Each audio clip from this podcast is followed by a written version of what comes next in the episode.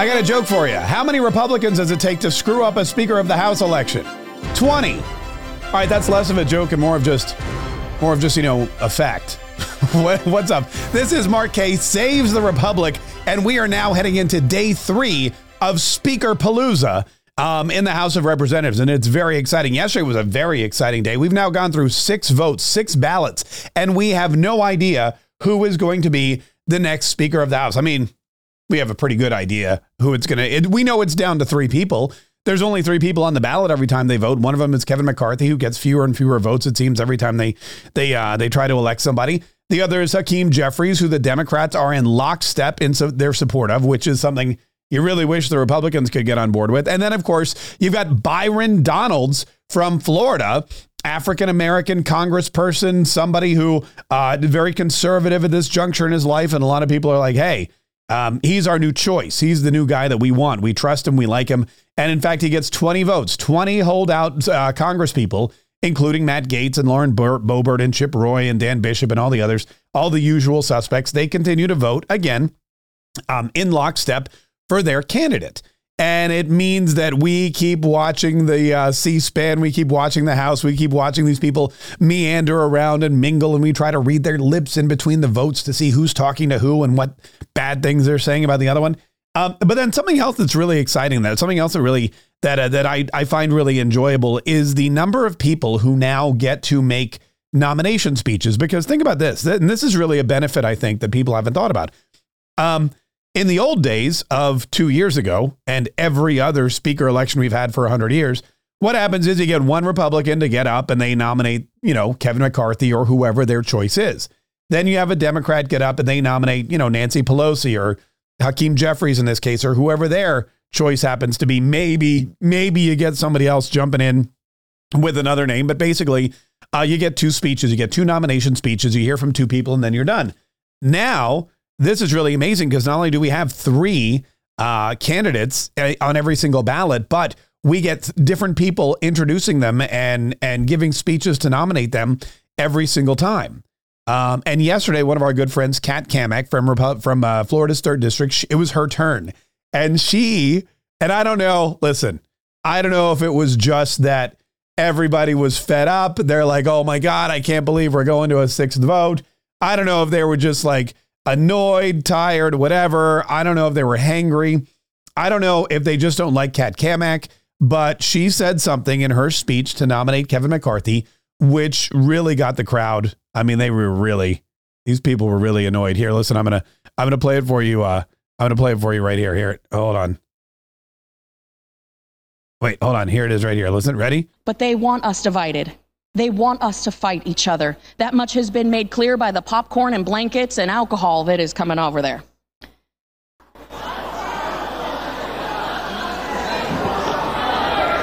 The house is not in order.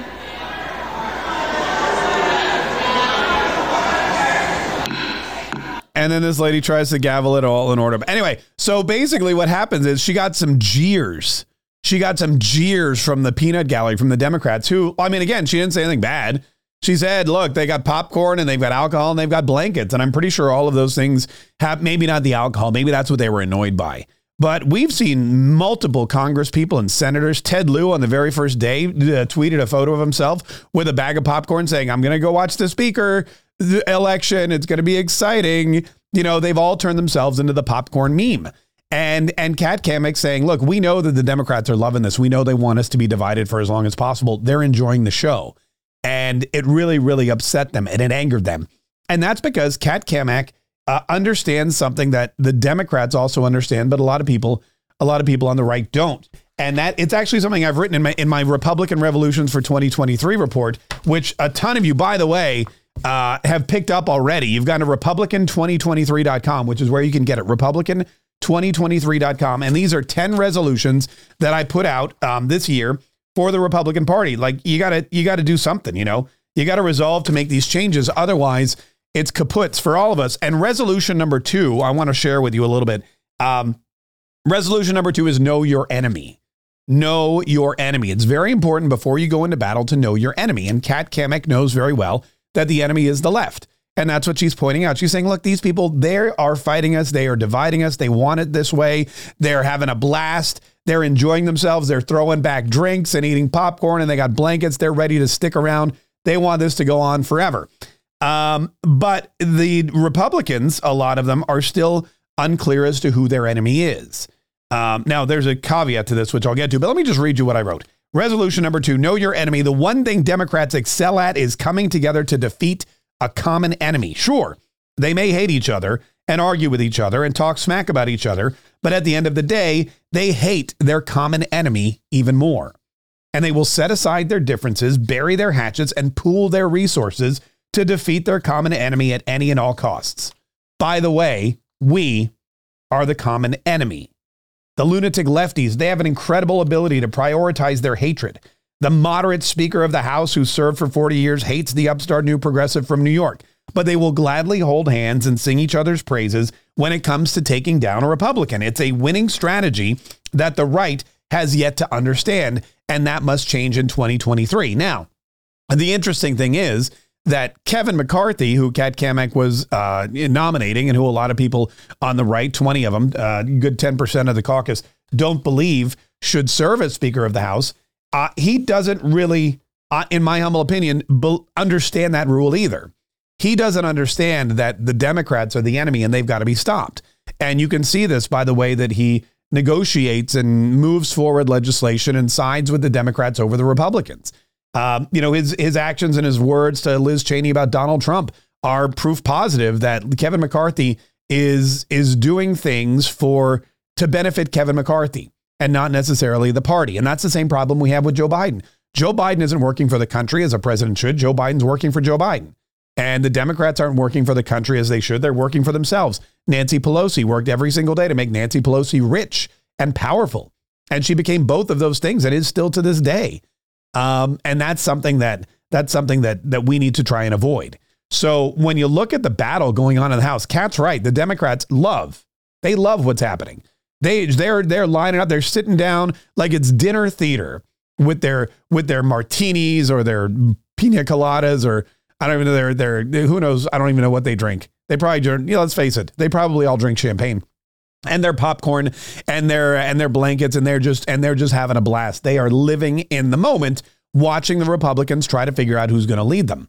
The problem on the Republican side is that you've got you've got 201 Republicans who are supporting Kevin McCarthy and 20 who are supporting Byron Donalds. And nobody seems to realize that the enemy is the other side of the aisle. The enemy are the people with the popcorn. The enemy are the people that are trying to open up our border, that are trying to weaken our military, that are trying to destroy our troops' morale, that are trying to inundate our children with sexual propaganda, sexualize them, uh, steal their innocence, rob them of their innocence, as, as Ron DeSantis said in his inauguration speech. And, they're, and that's 100% accurate. The enemy of the United States of America, of our republic, are the Democrats. And what Kevin McCarthy probably needs to do is realize that somebody needs to lead this party.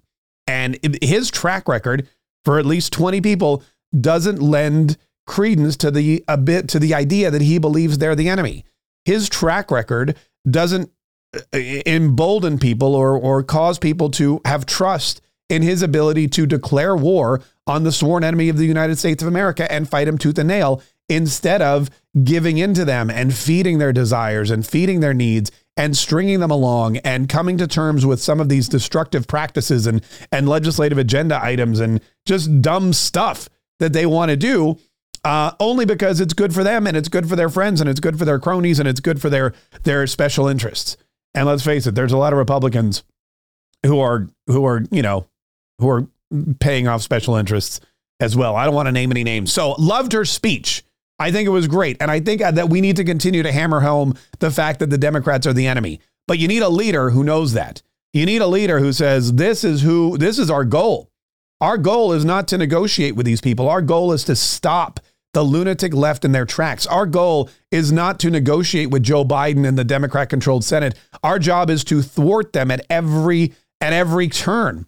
Our job is to blow up their railroad tracks and cut their supply lines and uh, you know steal their stuff. Our job is to make sure that when they wake up and they go to work every single day and they go, "All right, time to destroy the country. How are we going to shred the Constitution today? What rights can we steal from Americans? And oh, while we're at it, how can we take more of their money and uh, and crawl deeper into bed with some of our sworn enemies like China and Ukraine and Russia and all these other places?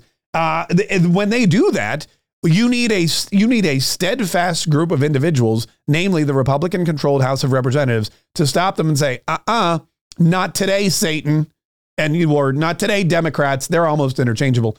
Uh, not today, Democrats. We're here to stop you. And not only that, but we're going to go back and we're going to investigate all the bad stuff you've been doing, and we're going to bring you to justice. Kevin McCarthy is is too entrenched in a bipartisan history, I guess you could say, for a lot of these folks in the in the House of Representatives to believe that he can do anything else, that he could be the leader of the party that's there to stop the evil coming from the other side. Anyway, that's the you got to know your enemy. There's eight, there's nine more by the way in here. There's a whole bunch of them. I'm really proud of this, and I've gotten a lot, a lot of great response. And I think if if Republicans, conservatives, you, me, the media, elected politicians, elected officials, volunteers, whoever, if people read this and they and they listen to these things and they learn these resolutions and really take them to heart, then I think that 2023 is going to be a great year for us to set up um, massive victories in 2024. 2023 is going to be a fantastic year where we can actually come together, we can build a foundation, we can die, we can arm ourselves for battle, and when the battle begins in 2024, actually be in a place where we know uh, we're going to have victory over the Democrats. We're going to have victory over them, and we're going to be able to finally save our republic. Republican Revolution Resolutions 2013. It's easy to get. Go to Republican2023.com, Republican2023.com, and I'll ship you a copy. We're going to continue to watch. We're going to continue to see what happens today in the House of Representatives. There's going to be at least one more vote. I've heard overnight from Newsmax and a couple of other sources that uh, Kevin McCarthy was able to cut a deal with some of these Republicans. I've only heard that in a couple of places. I don't know if it's true. Uh, but when the when the vote starts again at noon, when they come back into the chamber, we will see. We'll see if these 20 Republicans stand their ground. We'll see if any other Republicans join them. We'll because here's the other thing too. As much as Kevin McCarthy is fighting to get this job, these other these other Republicans, these hyper conservatives who really believe he's not the best uh, person for speaker, they're out there fighting as well. They're trying to get more votes. They're trying to get more people, more attrition. They're trying to get more people on their side. And um, you know, it, it it may be it may not be today, it may not be tomorrow, it may not be into next week. Um, but eventually somebody's going to have to tap Kevin McCarthy on the shoulder and say, look, the only thing that's holding up uh, the rest of us from doing our job, bringing these people to justice, solidifying our border, you know, cutting all these ridiculous expenditures and saving the republic is you. So maybe, um, you know, maybe, maybe it's not your turn. I don't know. Again, I'm not an elected official. I'm just a guy with a microphone and a computer and those are my thoughts. Uh, listen, thank you to everybody who's been sharing this podcast and leaving your comments. I appreciate it. Don't forget to tune into the show today. And don't forget to listen every single day uh, because if you listen to me and I listen to you and we all talk to each other and we spread the word of conservatism and republicanism and, you know, con- constitutionalism and traditionalism to American ideals and moral values, then I really firmly believe in my heart of hearts that we will all one day save the republic.